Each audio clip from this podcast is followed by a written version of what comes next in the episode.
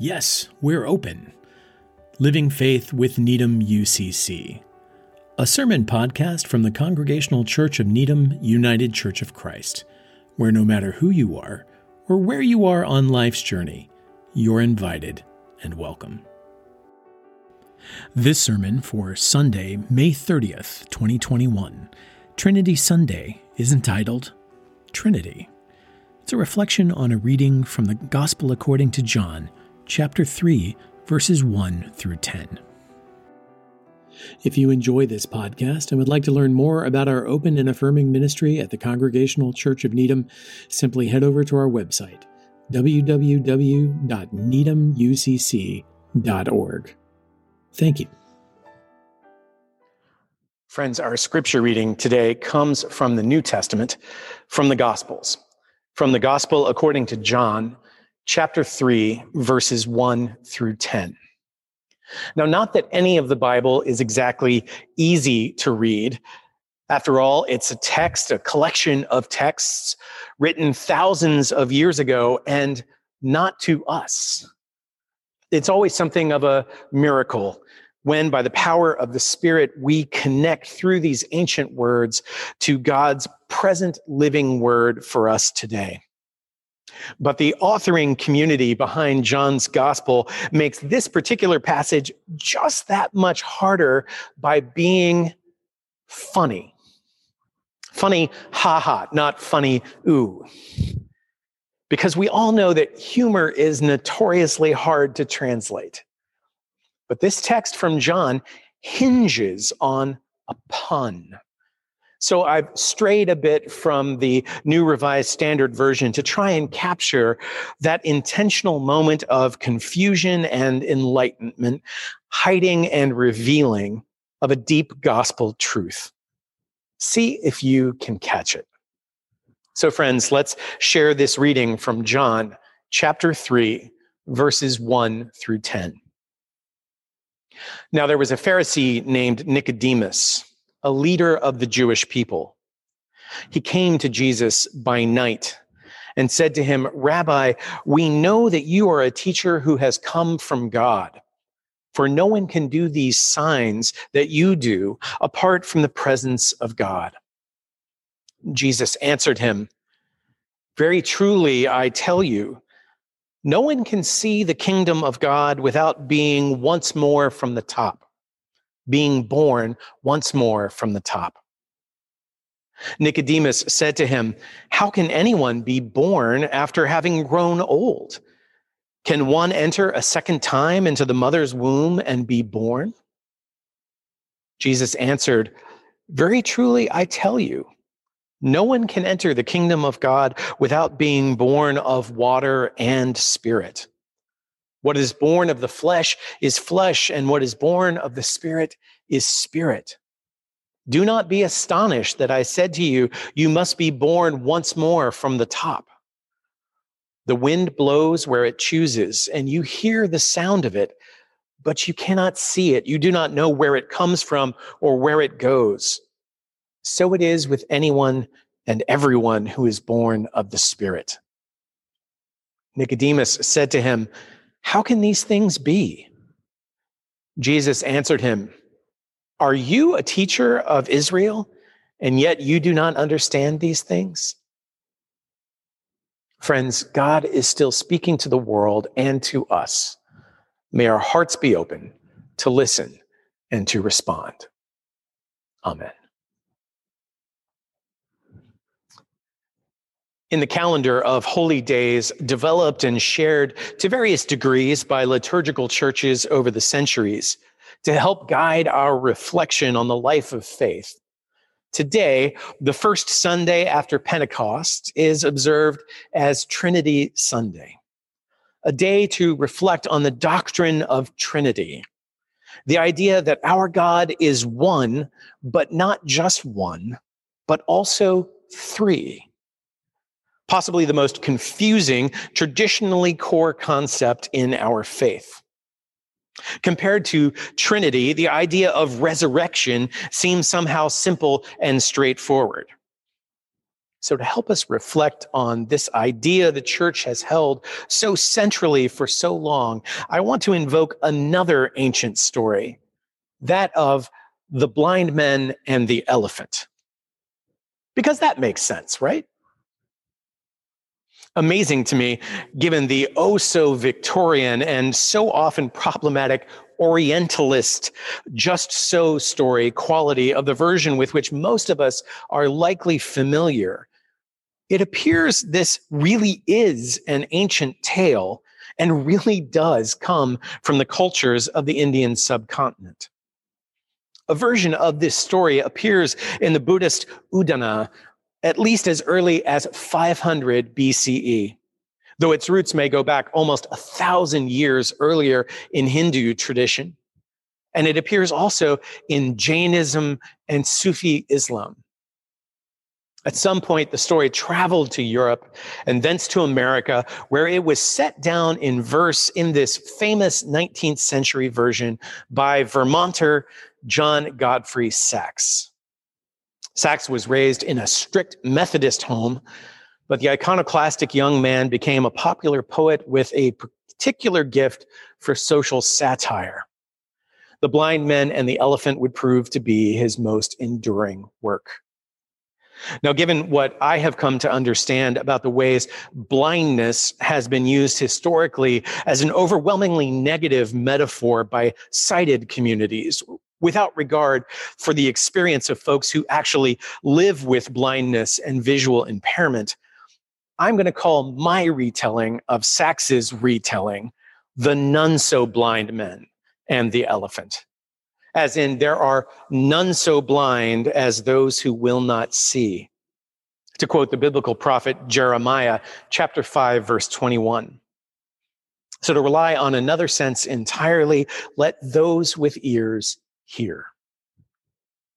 It was six men of Indostan, to learning much inclined, who went to see the elephant, though all of them were blind, that each by observation might satisfy his mind.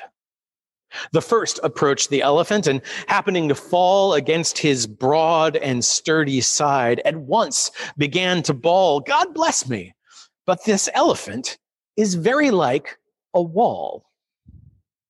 The second feeling of the tusk cried, Oh, what have we have, what do we have here? So very round and smooth and sharp.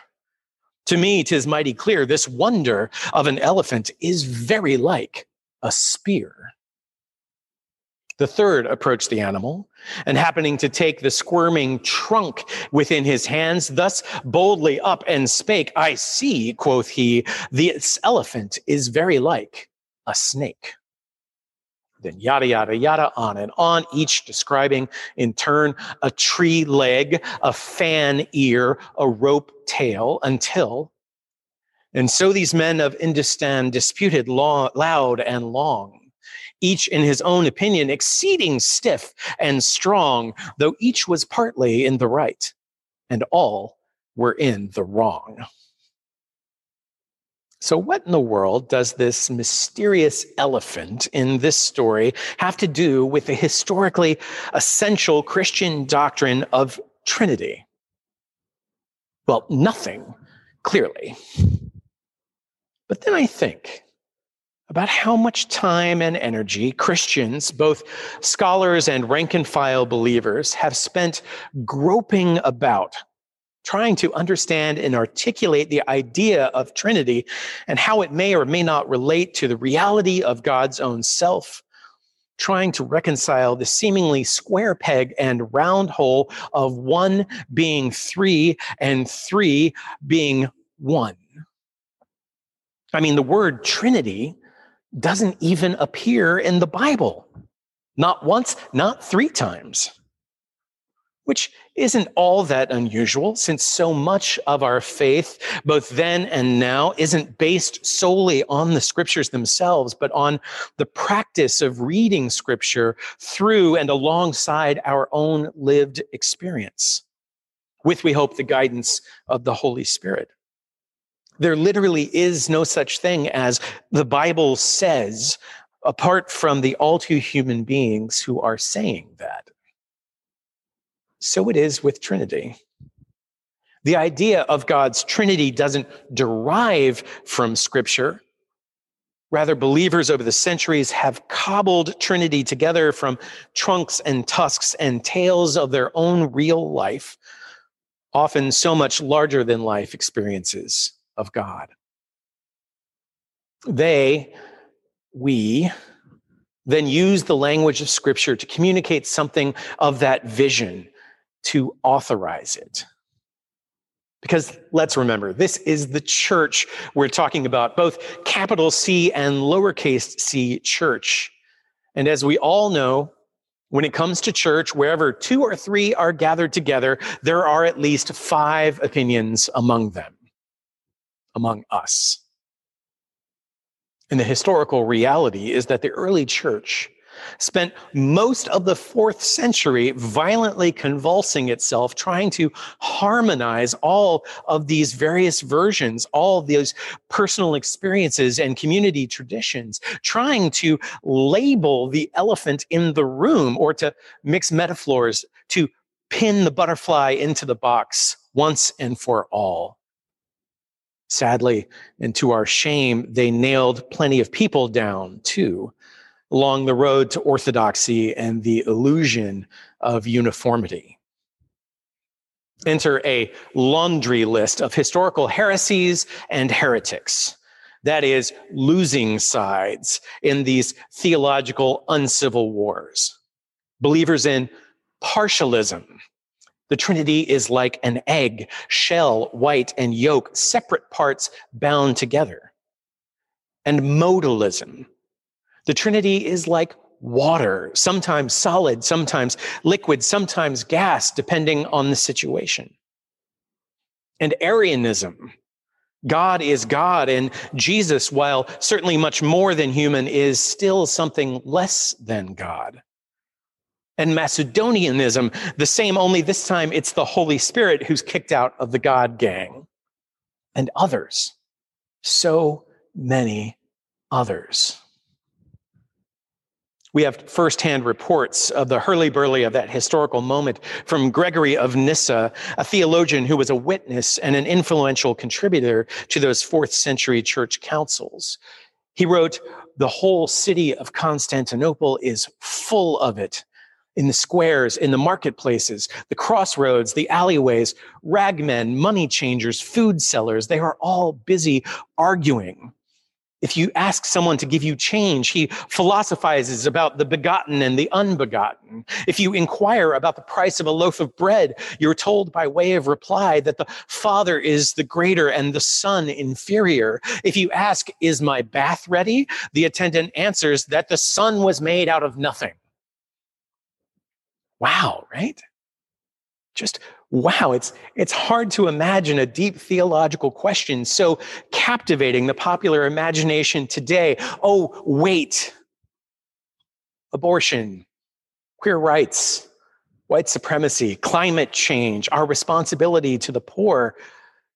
All of these weighty theological issues. I guess it's not so very hard after all. I guess the more things change, the more they stay the same. Well, anyway, the church back then finally arrived at an answer. They crafted a theological formula they believed would solve the problem. Henceforward, the church would affirm, and all good Christians should confess that God is three hypostasis, a Greek word originally translated persons, in one ousia, usually translated substance. Three hypostasis in one ousia. But here's the funny bit, and this is a funny, huh? Those words.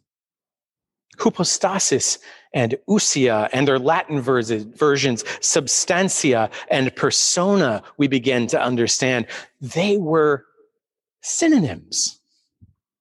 They could be and often were used interchangeably in the writings of the day. It's as though someone at that long and tumultuous table finally called the question, is God one or is God three? And the exhausted church leaders simply said, yes. But that's crazy. Yes, yes, it is crazy. Crazy like a fox, it turns out. At its best, this pretzel logic doctrine of Trinity is crazy and creative, inspired and inspiring.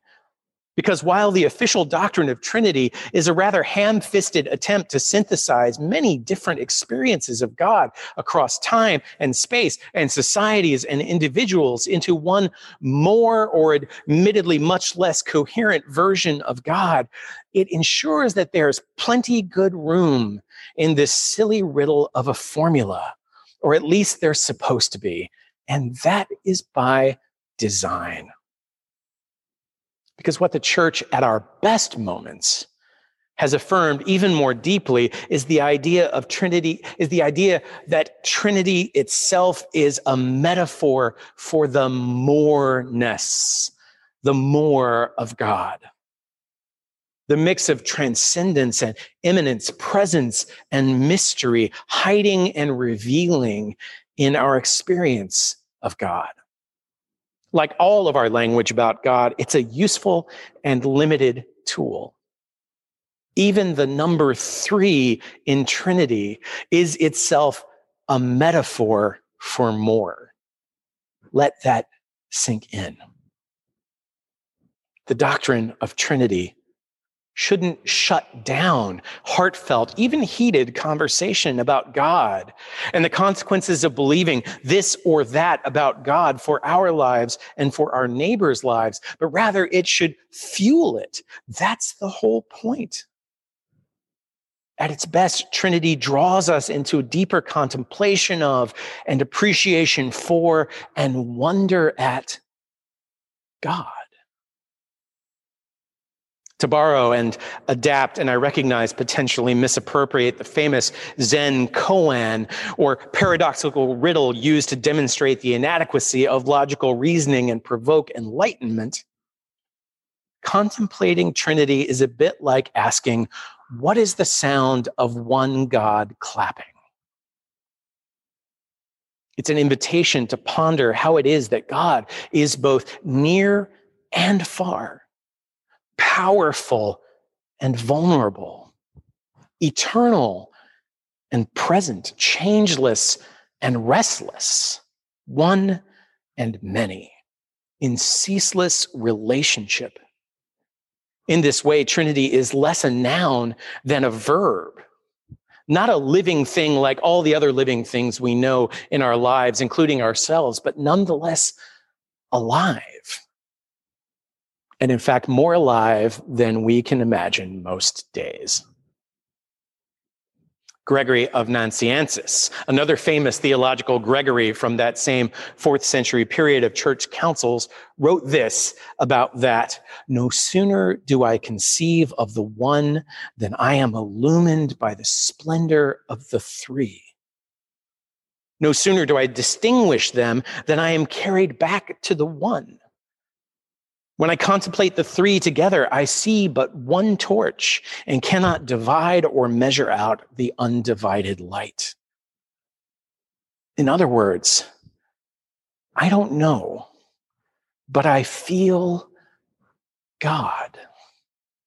I feel so much God.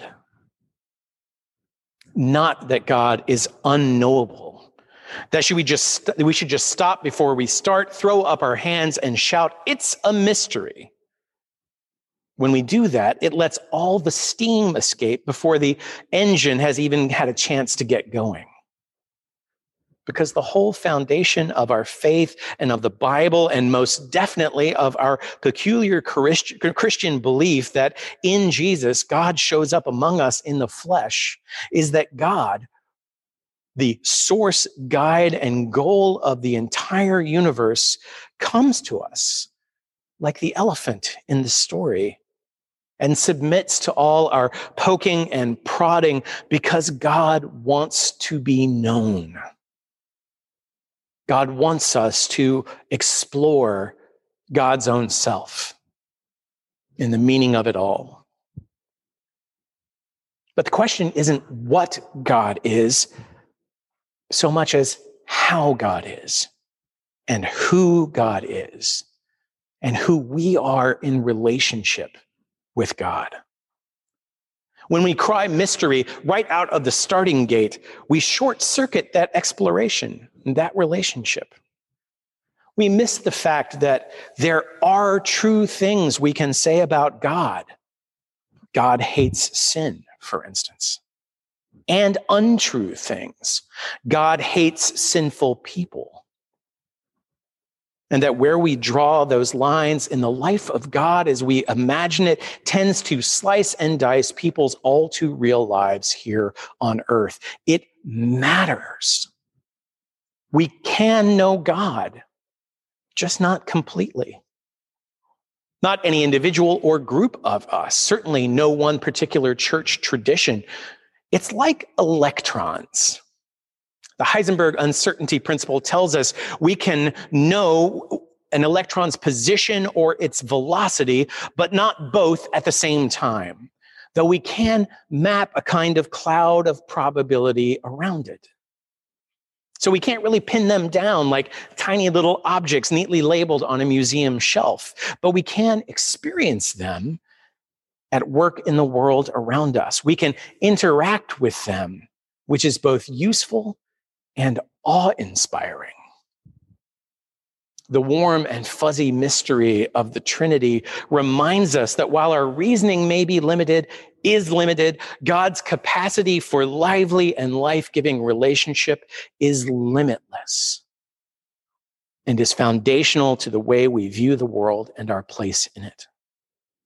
Whether we open ourselves to that mystery via the Creator, the Christ, or the Holy Spirit, they, our one God, invite us into that relationship, into an intimate, intermingling dance of life and death and life beyond death at the very heart of it all that encompasses even us, that draws us out and in.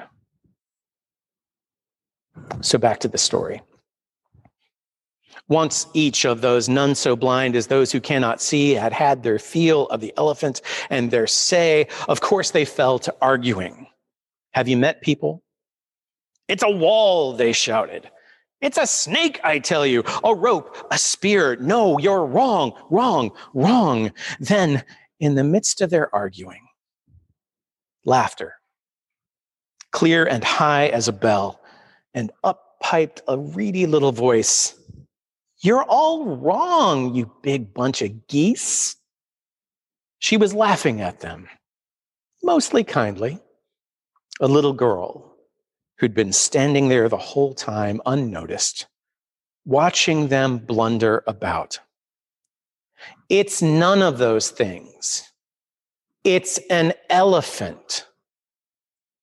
An elephant? They stammered, at last in unison, dumbfounded, and more than a little incensed at her presumption. But how can you, of all people, sweet we're sure, but insignificant as you are, how can you possibly correctly comprehend the enormity of such a thing altogether? At which point the little girl just giggled again and smiled. You don't comprehend it, silly. You marvel at it and you respect it. You even fear it just a little and you enjoy it. And mostly you just let it be. Then she reached into the satchel at her side and produced the mango she'd been saving for her lunch and offered it to the elephant, who reached out at once beautiful and terrifying, muscular and graceful, unlikely and plain as day to receive the gift she gave so freely. And the none so blinds could almost swear they saw the elephant smile back. Behold, Trinity. Dear friends, if you have heard the word of God preached here today, remember to give all honor and glory to our one God, Creator, Christ, and Holy Spirit. Amen.